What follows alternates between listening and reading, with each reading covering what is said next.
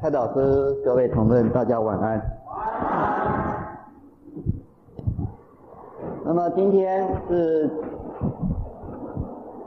我们这一系列的最后一堂课，那么来跟各位报告有关一顿法门的时代意义。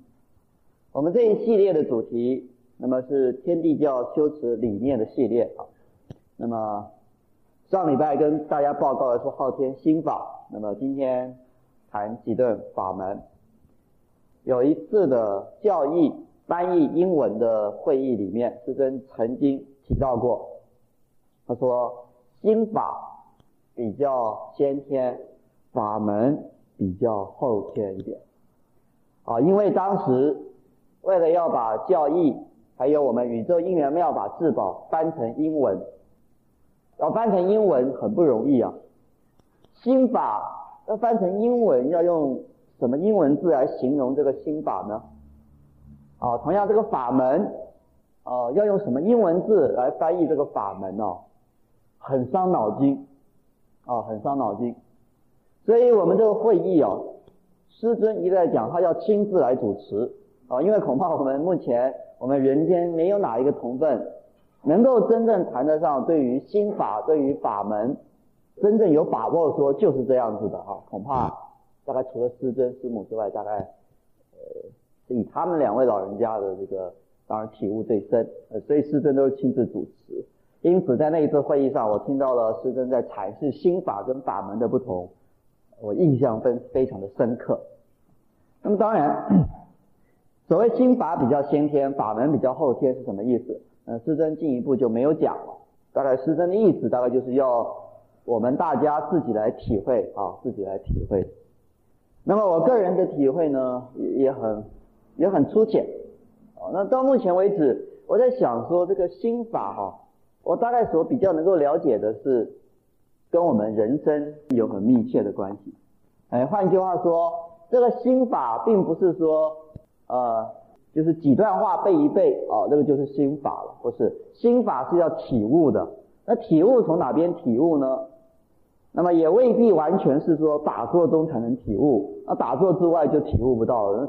其实我们看看很多基督教、回教、佛教，那么各种宗教的修持，我们都了解，其实不是这样子。真正的心法似乎应该是从人生中去体悟。我们走过沙漠的人才知道沙漠是什么样子，那么爬过这种高山才知道高山是什么样子。所以在上一次谈心法，因为我个人也也不敢说能够给各位什么，那我只有一个简单的看法，就是认为心法从人生中来体悟。所以上一次谈昊天心法，我从师尊人生的一些特质，那么来看看我们的心法。比如说我讲师尊，我们都知道师尊一生的特质就是正大光明，正大光明。那么师尊一生的特质就是眼光看得很远。呃，气魄非常的大，所以我们来看心法叫昊天心法，这个昊天好像就有这个意思。所以今天我们来看法门，那法门我认为要从哪个地方来理解呢？来做这个法门呢？来修持这个法门呢？我们要怎么样才能够进入这个法门呢？啊，我个人看法是要从时代，我们这个时代。来看，我们对这个时代有所了解，我们能够体会到这个时代的这种特色，啊，我们脑袋了解的清楚，我们手上做的才有劲。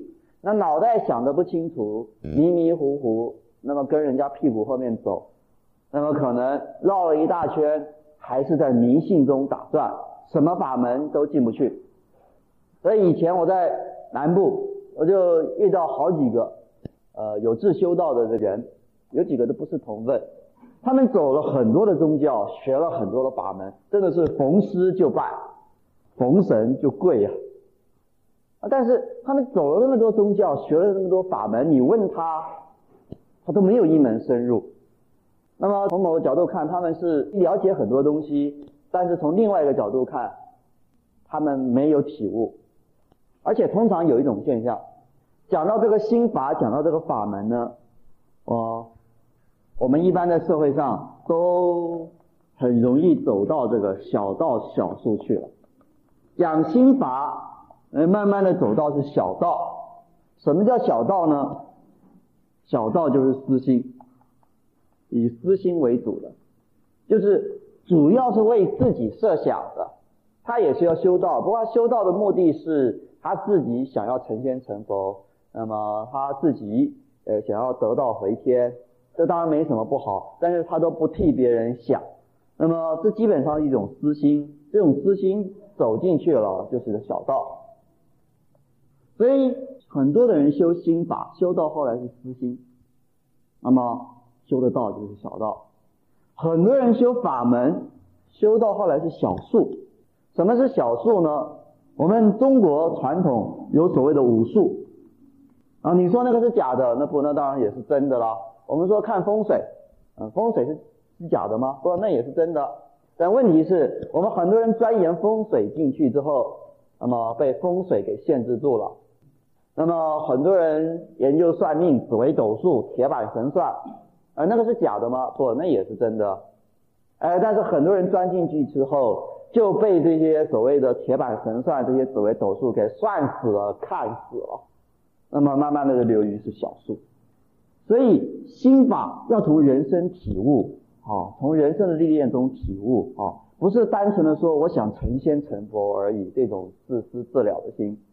法门也是要从我们这个时代的角度来体悟，而不是说从一些风水算命的这种啊，还有搞一些特异功能的这个东西呢来修持，那个走下去了就变成小数。所以在上个礼拜跟这个礼拜，我分别提出了人生跟时代的角度。今天。我们谈极顿法门，我们开宗明义，我认为要从时代的角度来谈极顿法门。那么首先我们来看第一个，我们做名词的解释，极顿法门它的全名叫做救劫极顿法门，好，上面还要加两个字，救劫，这是它的全名。当然我今天我只是就它的意义、精神上来跟各位介绍，我我也没有这种能力。也没有这种这种功夫，呃，谈得上说来今天来跟各位来来来来指导各位怎么修极顿法门。我今天谈的是极顿法门的意义。至于怎么修极顿法门，这在我们教内都有一个既定的训练，好来修持，从正宗静坐班到高教班到师资班，乃至于更高层的训练，好都有。我们今天谈的是意义精神。我们来看，它的全名叫救劫极顿法门。救劫为什么叫救劫？那么极顿这个极是什么意思？极顿的顿啊，那这个顿啊又是什么意思？我们先看第一个救劫，因为我们这个极顿法门是跟劫运有关，这个劫运就是三期末劫啊，三期末劫那不外乎是行劫跟救劫。那我们今天来看看行劫跟救劫的关系是怎么样，也就是这个老问题。我们很多出柜的同奋皈依天地教之后，常常上光殿去念宝告。啊，有些同奋念了半年一年了，哎，才慢慢突然发现说奇怪，我们天地教这个不是祈祷，不是要救劫吗？怎么我们念的宝告里面很多是行劫魔王，很多是行劫主宰，行劫主宰定为子，行劫副主宰。这个御史十方、清平皇军大总监，这些都是行劫。那同奋跑下来了，就问我们资深同奋或问我们教导说：“哎，请问，请问行劫是什么？”还要来问呢？我们跟他讲说：“行劫，行劫就是杀人呐、啊！”哟，那他一听他就紧张了。情节就是杀人，我们天天在念那个，那都是杀人的，搞迷糊了。各位，那搞迷糊了，怎么修极顿法门呢？那么我们再看那告文里面有很多的话都在歌颂魔王，歌颂魔君魔将，比如说 仙佛见经资居回避，妖魔闻鼓精神奋振。哎，我第一次想到这个问题就是念到这一句誥文，我当时在光殿做午课的时候念念。哎，仙佛见经，知居回避。我国文程度不太好，这个知居回避是什么意思哈？我也搞不太清楚了。不过底下那句很清楚啊，妖魔闻鼓，精神奋振。奇怪，我 我边边念边做五课，边在想，妖魔闻鼓，精神奋振。那不是我这边敲边鼓，那么妖魔听到我在敲边鼓，他精神奋振了，真奇怪。那我在干嘛？那当然，马上接下来又有一句话了，就来给我们解答：悲怨杀伐，本上苍之造起；岂云无情，哀下民之沉沦。好了，这两句话就是在跟我们解释，我们为什么要去歌颂这些行劫魔王。所以，有关行劫救劫的问题啊，我们首先要搞清楚。我们搞不清楚这个极顿法门啊，我们就很难说登堂入室。所以我们今天首先来看看师尊在极顿法门之上安了一个救劫两个字，那我们就不得不来看救劫跟行劫的关系。师尊以前讲三起末劫，常常会这样子讲，说自有人类以来哦，人心越来越坏。啊，到处想去害人呢，不不但是害人呢，也包括害其他的动物啊，包括人类破坏了自然生态的环境，这个都是。那么人心越来越坏，那么越来越坏呢，就会有很多的怨气、怒气，我们说暴力凶杀之气就会发射出来。那发射出来，它就累积在我们这个上空。那么今天是全球的人心都越来越坏。所以这个暴力凶杀之气是累积在我们整个地球的上空。从无形界的角度来看，我们的地球上空是厚厚的暴力凶杀之气。这种暴力凶杀之气哦，会引来很多的问题，包括什么呢？它会引来外太空的精灵，引来我们本身地球上的各种妖魔鬼怪都会作乱。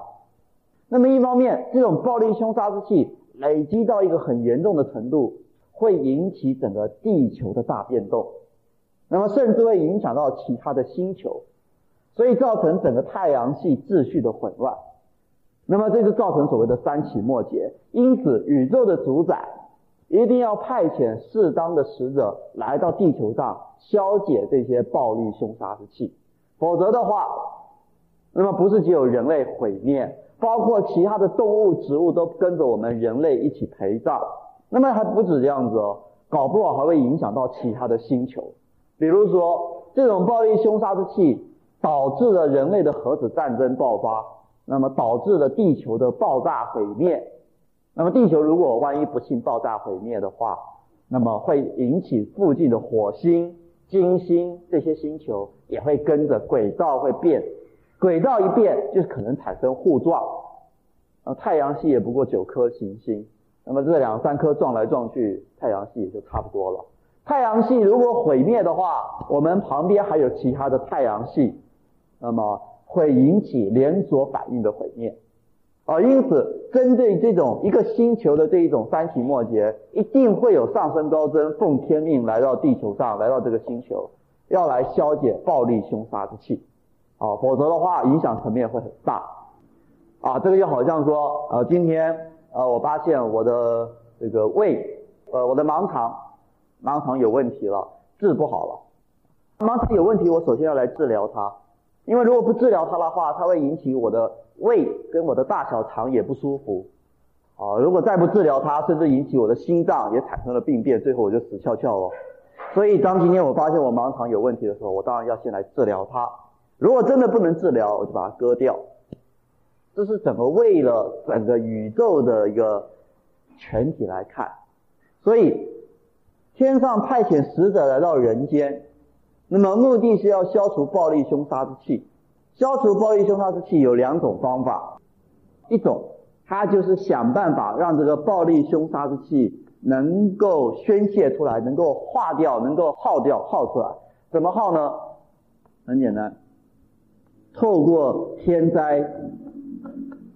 人祸，把这一些暴力凶杀之气，让它透过天灾人祸把它耗掉，这就是我们一般讲的行劫方案。所以天上有一批仙佛，他专门负责拟定一些行劫方案啊，比如说今年一九九六年台湾要发生哪些台风、地震、天灾，呃，台湾要发生哪些重大的一些一些灾难，比如哪个大楼塌啦，哪个山崩啦，哪哪一些大的这个车祸事件，甚至坠机事件这种人祸，甚至什么战争，战争是最大的人祸。天上都有一批的仙佛，他来负责拟定今年这个地区应该要发生什么劫难，而且来执行。但问题是，这些仙佛他根据什么来拟定？这个地区今年该发生什么样的天灾人祸呢？是根据这些行劫仙佛的喜怒哀乐吗？不是，不是根据他们的喜怒哀乐。那么是根据这个人间有没有来供养他们吗？啊，是不是人间来供养他们比较多，他们就很高兴，所以就不会来制定天灾人祸惩罚人间？是这样子吗？也不是，他们完全根据的是天上的暴力凶杀之气有多少。也就是他们完全根据人心所发射出来的暴力凶杀之气有多少，这个地区的暴力凶杀之气累积很多，那么为了让它宣泄掉，他们就要制定比较多的天灾人祸，来让这个地区的暴力凶杀之气宣泄掉。那么另外一个地区暴力凶杀之气累积的比较少，啊，当然他们在这个地区领地的刑劫犯案那就比较少。所以他们就根据是这个地区上空的暴力凶杀之气有多少来决定刑劫方案，来决定有怎样的天灾，有怎样的人祸，这都是由司职的一些仙佛、一些神媒来负责拟定。那么再统由这些刑劫主宰、刑劫副主宰，最后交给他们统筹。那么统筹定了呢，在每年的巡天节呈交上帝。预定，只要上帝一预定，今年这一年的天灾人祸大致就差不多是这样定。所以各位，我们每年巡天节公布的那个圣训啊，不妨去看一看，里面大概都会把这一年会发生的哪一些重大的天灾人祸都会写出来。当然，它不是明白的写，因为这个东西不能明白写啊，明白写会造成很多很多的问题。它都是写一些原则性。啊，而且还不是只有针对台湾，它针对全球。前师尊在人间的时候，因为师尊是直接经由天人会谈参与天上刑劫方案的拟定啊，我们在雷厉儿童们有很深刻的印象。每一次师尊天人会谈，常常就听到师尊扯着喉咙，大声嚷嚷，跟天上在，因为天上定的一些刑劫方案，师尊不同意，师尊不同意。哦，师尊有他。消弭暴力凶杀之气的一些方法，有时候师尊认为天上定的刑劫方案，师尊不同意，不同意就跟天上争。那么师尊不同意，师尊有什么方法可以来消弭暴力凶杀之气呢？有，那个方法大家都很清楚，这个就是所谓的救劫方案。所以师尊会拟定很多的救劫方案来消弭它。怎么消灭？最明显的第一个，透过黄告宝告来消灭。因此，师尊的救劫方案，第一个最主要的是，师尊会讲说：好，从现在开始，我们要办什么法会，那么要送多少声黄告？因为师尊会预计，比如说，好，现在中共看这个海海峡两岸上空的这个气运，师尊在静静中观察。那么看这个气运呢，未来两三年海峡两岸不发生战争的话，恐怕很难，因为这个暴力凶杀之气太重了，大概只有靠战争把它宣泄出来了。所以无形的情节方案也都拟定了这个战争的方案了。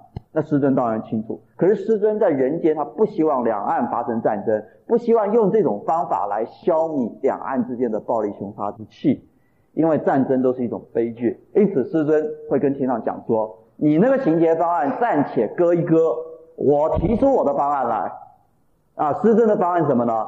救劫方案，最常见的就是黄告宝告，师尊就会出来到处跟我们同奋宣导。啊，师尊会在各种场合痛心疾首的要求大家，啊，我们今年务必要送多少份黄告，比如说一亿三千万、九千万，因为在师尊的估计里面，那么要把海峡两岸的这种暴力凶杀之气。把它消弭到不足以发生战争的话，那市政估计要一亿三千万或者九千万，因此就会规定出一个数字来。所以，暴力凶杀之气的消弭，第一个方法是靠刑詰方案来宣泄，第二个方法是靠救劫方案来化解。那这两种方法随时都在互相的消长。当救劫方案的这个效力降低的时候啊，那么刑詰方案的需求就升高。反过来讲，当救劫方案的这个效力有升高的时候啊，那刑詰方案当然就相对就低了。那主要就是根据暴力凶杀之气的多寡来决定是两个的消长。但是不是只有念黄告宝告可以消暴力凶杀之气？因为我们要了解暴力凶杀之气从哪里来，它不是凭空来的，它是从我们人间我们累世。自有人类历史以来，我们的人心所发射出来的，所累积的。好，这个不是只有我们现代的人哦，还包括古代人哦。因为这个气会累积的，它会累积在那个地方，一百年、两百年、三百年，不断的累积上去。师尊讲哦，我们现在地球上哦，这暴力凶杀之气哦，是人类有历史以来不断的循环报复，大家不断的报复，不断的战争，不断的我恨你，你恨我。啊！我杀你，你杀我。我杀你的原因是因为你爸爸杀了我爸爸。哦，那当时我爸爸跟你爸爸干嘛要杀？啊，因为是我爷爷跟你爷爷打仗的时候，我爷爷把你爷爷杀了，所以杀到后来没理性了，都是为了报仇了。人与人之间如此，国与国之间也是如此。历史的仇恨，血淋淋的在循环报复，从我们的祖先一直循环报复到我们的后代。不断的循环报复，不断累积的各种暴力凶杀之气，几千年、上万年就累积在那边。那么到了二十世纪，我们科学越来越发达了，每个宗教都讲人心是坏的更更快、更离谱，比以前更离谱、更坏。因此，这个暴力凶杀之气累积的更多。所以，如果我们只有靠黄告宝告来消这个暴力凶杀之气，如果只有靠刑詰主宰、刑詰仙佛，他来宣泄暴力凶杀之气，基本上只是治标，因为根本没有变啊。我们消一分，它增加两分，那有什么用呢？啊，我们说这是你丢我捡，好了，那你丢我捡，那你天天丢，我就天天捡了。所以我们一方面，我们还要去弘扬。上帝的真道来度化人心。什么叫度化人心呢？度化人心不是说把他拉进来归师就算了，那拉进来归师不一定度到他的心啊。反过来讲，跟他度了半天，他没有归师，也不一定没有度到他的心。那么度化人心最重要就是说，把我们一颗不正的心、邪恶的心、充满欲望的心，能够把它度化到。一个合理的心，啊，一个有正气的心。那么我们度化人心的最佳的法宝就是念字真言，啊，人生守则。所以我们要不断的透过很多办道、办各种活动，天人气功、演讲会，啊，或者是家庭亲和，我们办各种的活动。我们再透过一些福利组织，像中华民国红星智慧啦，啊，这些东西。我们要把我们所了解的这种上帝的大道要传播到社会上，不但是台湾社会，还有美国，还有日本，还有其他的国家。我们的目标是全世界，否则的话，这个全世界的人心不变，我们天天就是在那边捡垃圾，那么大家就天天在那边丢垃圾，可想而知啊。如果这样下去的话，一千年后的天地教同奋还是天天在那边紧急送告。送不完，那当然送不完，因为人心没有变，所以这个是根本之道，但是它是长远的，它不是马上就见效的。黄告保告呢，这虽然是治标，但是呢，它却是马上见效的，因为在很多的时候，这个暴力凶杀之气已经累积到一个程度了，那么天上的刑劫方案已经拟定了，那么准备要执行了。那么，往往在这个时候，透过我们的首席使者，比如说代理首席使者或是以前的师尊，那么马上就会紧急宣布，我们马上拟定一个救劫方案，我们马上来送黄告，马上把这个这个虽然是治标，但是它很重要，因为它是在救急。这个就好像那个呃医院的那个急诊室，呃急诊室很重要哦。呃如果没有急诊室哦，那不知道死多少人。所以急诊室很重要，但是也不会有人到急诊室看完病，呃看完了病就好，要再负责。而这一部分主要是由天上的这个仙佛来负责。所以这些行劫的仙佛，所谓行劫的魔王，他们虽然说是行劫，但是基本上他们并不是坏。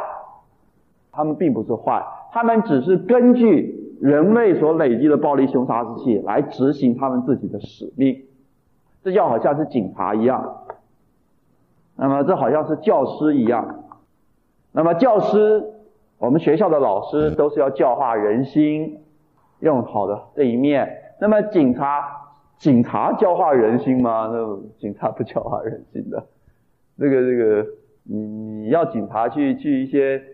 黑道场所包仓包住的地方，去那边讲道说法，教化人心，开玩笑，没两三下就被黑道打死了。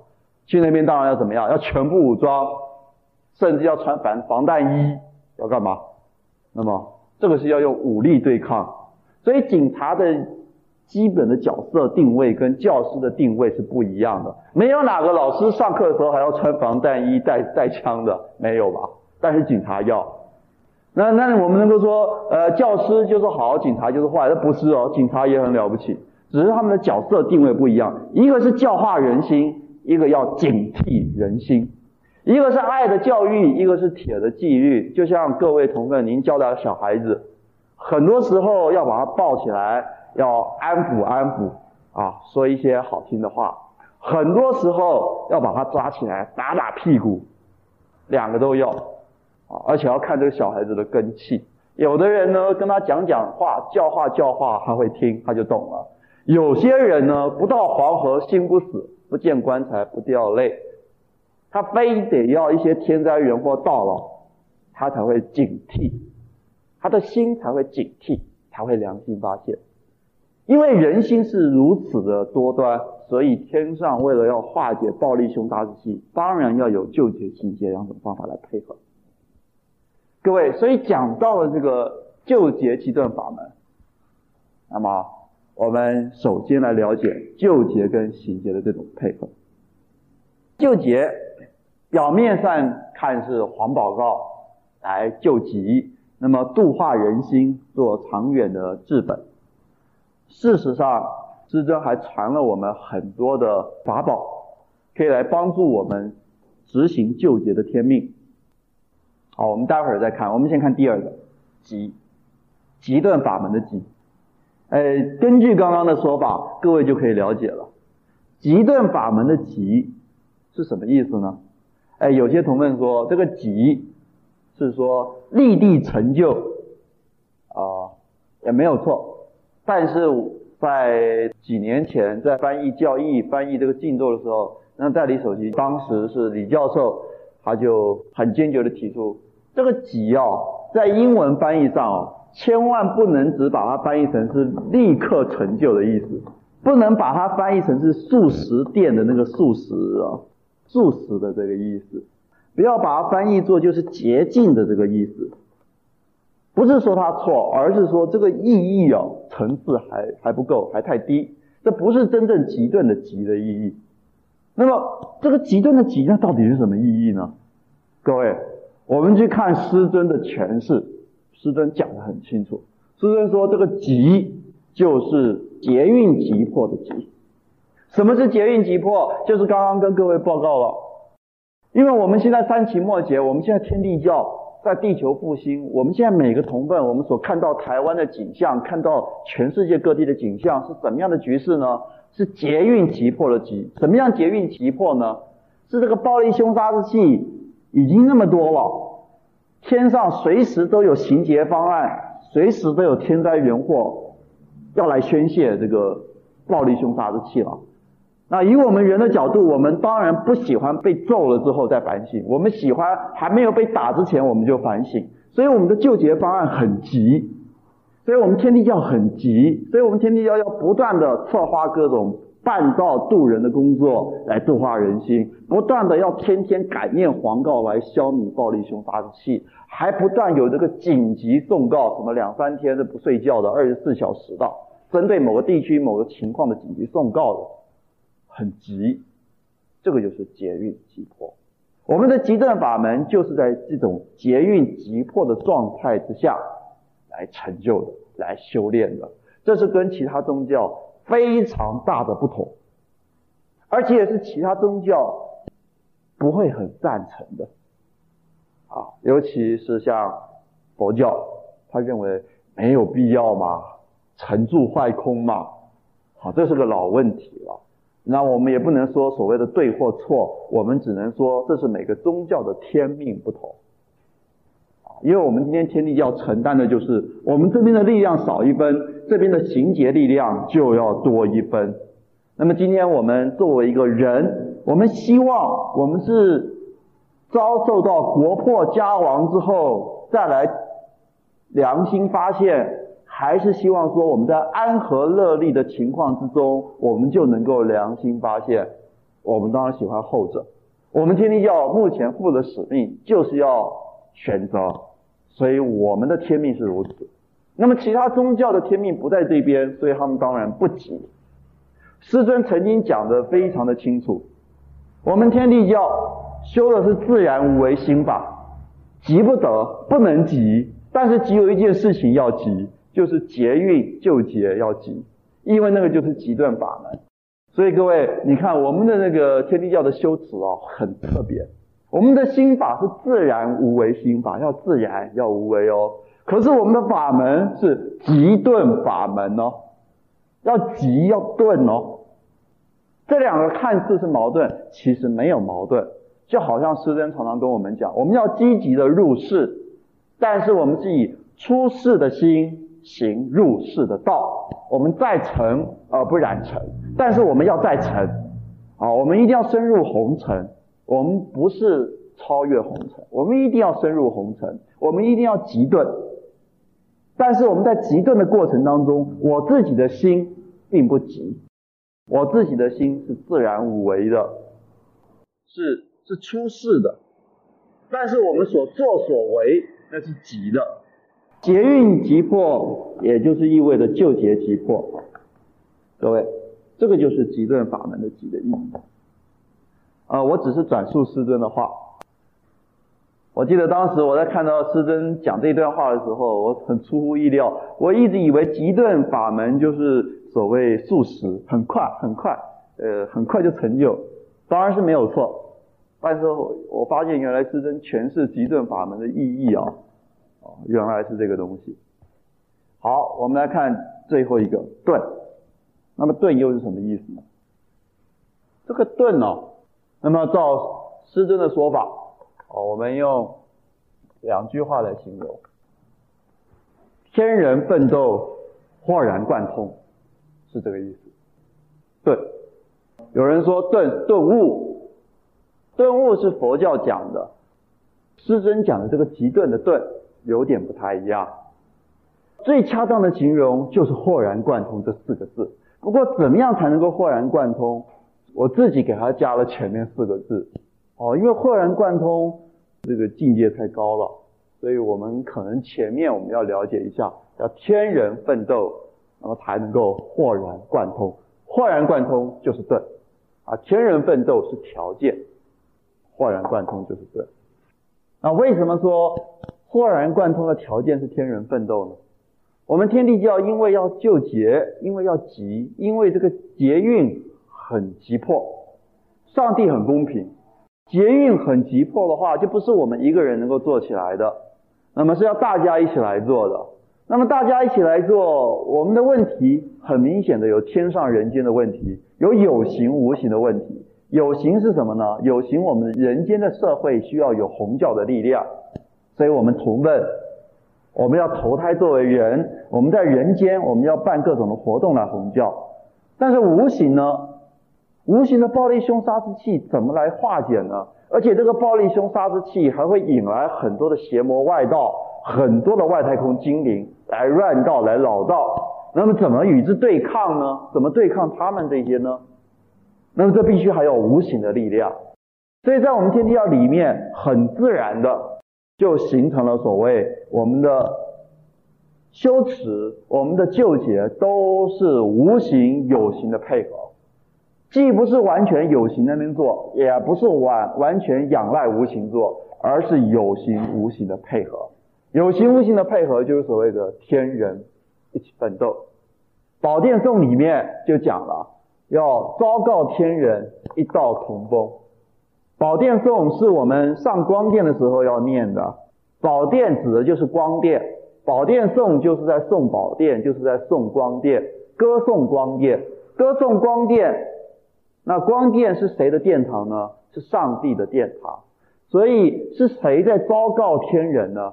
昭告天人就是跟天人，所谓天人就是宇宙一切的众生，那么宣布是谁在宣布呢？我们的教主上帝，上帝在昭告全宇宙的众生要一道同风。一道同风是什么意思呢？我个人的理解是，就是一起奋斗。上帝。在精确昭告所有的仙佛，所有人间的同奋，所有人间的人，要一起奋斗，才有可能真正挽救这三起末劫。有上帝的造命，所以我们天地教的奋斗，向来都是无形硬化有形，有形配合无形。那无形如何硬化有形？有形如何配合无形呢？是什么样的无形跟我们来配合呢？哎，我们来想一下。哦，我们来想一下，这个大家都知道哦，我只是把它讲出来而已。我们我们讲初归同问，初归同问，无形是什么样的东西跟出归同奋来配合呢？监护童子，监护童子。嗯，有同学说，监护童子怎么是来跟我们配合的？啊，当然是跟我们来配合的。监护童子是来监督我们、保护我们。啊，他为什么要来监督我们、保护我们？他干嘛不去监督别人、保护别人？因为我们同奋，只要是一归师，虽然没有参加静坐班哦，但只要是一归师，都是同奋，都是共同奋斗，都是师尊讲的上帝的传令兵，都是师尊讲的。救劫天使，所以每个同奋一归师，无形就会派一位监护同志，司职监督这个同奋有没有例行四门功课，同时也保护这位同奋免于无形界的干扰。为什么要保护这个同奋免于无形界的干扰呢？因为这个同奋要救劫啊，他要救劫，当然会有无形的属于精灵的、属于邪魔外道的力量要来干扰他，要来。要来压制他，这是属于宇宙之间正气跟邪气的互斗，正气跟魔气的互斗。所以当然会当然会有监护童子要来监督以及保护这个同奋。那么我们参加正宗静坐班呢，这个层级就提高，跟我们同奋来配合的，那么不只是监护童子了，还提高到更高一层，我们的元灵来配合。而元灵当然比监护童子要高，道行要高，灵格要高。监护童子是宇宙之中那些他本来也是外太空的精灵，那么有的几千年上万年，呃，他的道法是高深没有错，不过原则上他并没有正道。元灵不一样，元灵都是宇宙之中的正道灵。所谓正道灵，就是那种已经不退转可以分身的那种灵。照教义的说法，这个元灵都是具有盛开果位的这种性灵，啊，那当然这种东西就这个元灵就不是监护童子能够比的。我们正宗静坐班参加之后，点到开天门，元灵合体，所以在无形中跟我们配合的主要力量就转移到了园林这边。监护童子当然还有，但是主要是园林来跟我们配合了，好，层级高了。那么在这样不断的奋斗过程当中，不断的修持过程当中，慢慢的，除了园林之外，我们本身的元神也慢慢的会成就。啊，一个人当他的元神已经成就到一个地步的时候，也能够做无形有形配合运化的工作。那么进一步，在我们教内的修持体系里边，到了高教班，甚至是高教班以上的程度，就进入到了另外一个，我们人与风灵的配合。对于一个呃一个人来讲，哈，一个同伴来讲，所谓元灵是他本来的我，我们这个人的灵魂是从本来的这个我分下来的。我们现在我们每个人都有个灵魂，我们灵魂从哪里来呢？当时都当初都是从我们的元灵这个本来的我分下来的。好，所以元灵就是本来的我。我们这个灵魂啊，呃，因为它分下到人间之后，会受到我们电子体的污染，受到很多阴气浊气的污染，所以它慢慢的它就失去了原来的热准。那么如果经过不断的锻炼，我们的灵魂可以慢慢成就，可以慢慢的这个正气充满了，那么灵觉高了，而且慢慢的成了一个我们所谓的精神。可以凝聚成一种精神，那么这一种就称为元神。我们这个人的元神成就了，所以元神是从我们自己的这个灵魂练出来的。我们可以说这就是我们的真我。元神是我们每个人的真我，那么元灵是我们每个人的本我。风灵呢？风灵又不一样。风灵是在巡天节的时候，那么上帝会赐给这个同奋另外一个灵魂的种子，啊，另外的一个灵魂的种子由上帝赐的。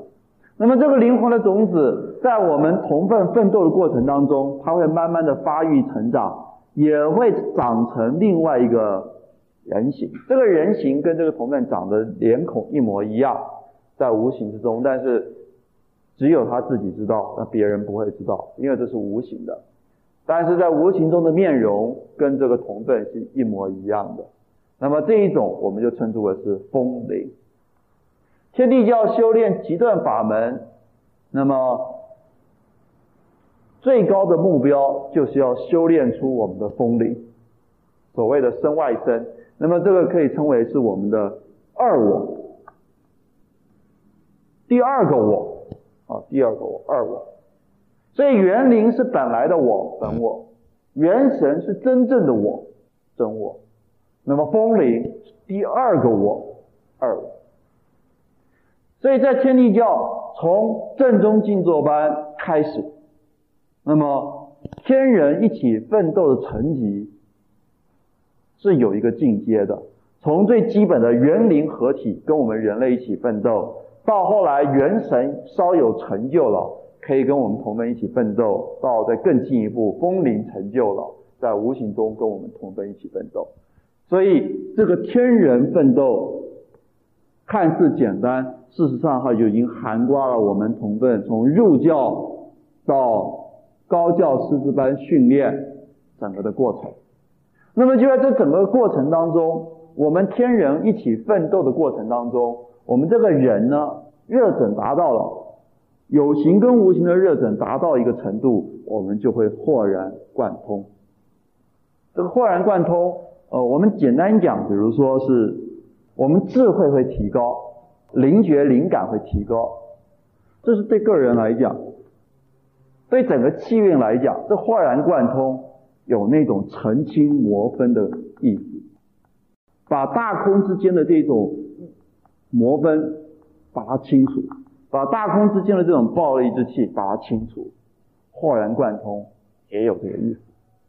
啊，这当然是我个人的看法，这个就整就个体来讲，这就整体来讲。请去听下集。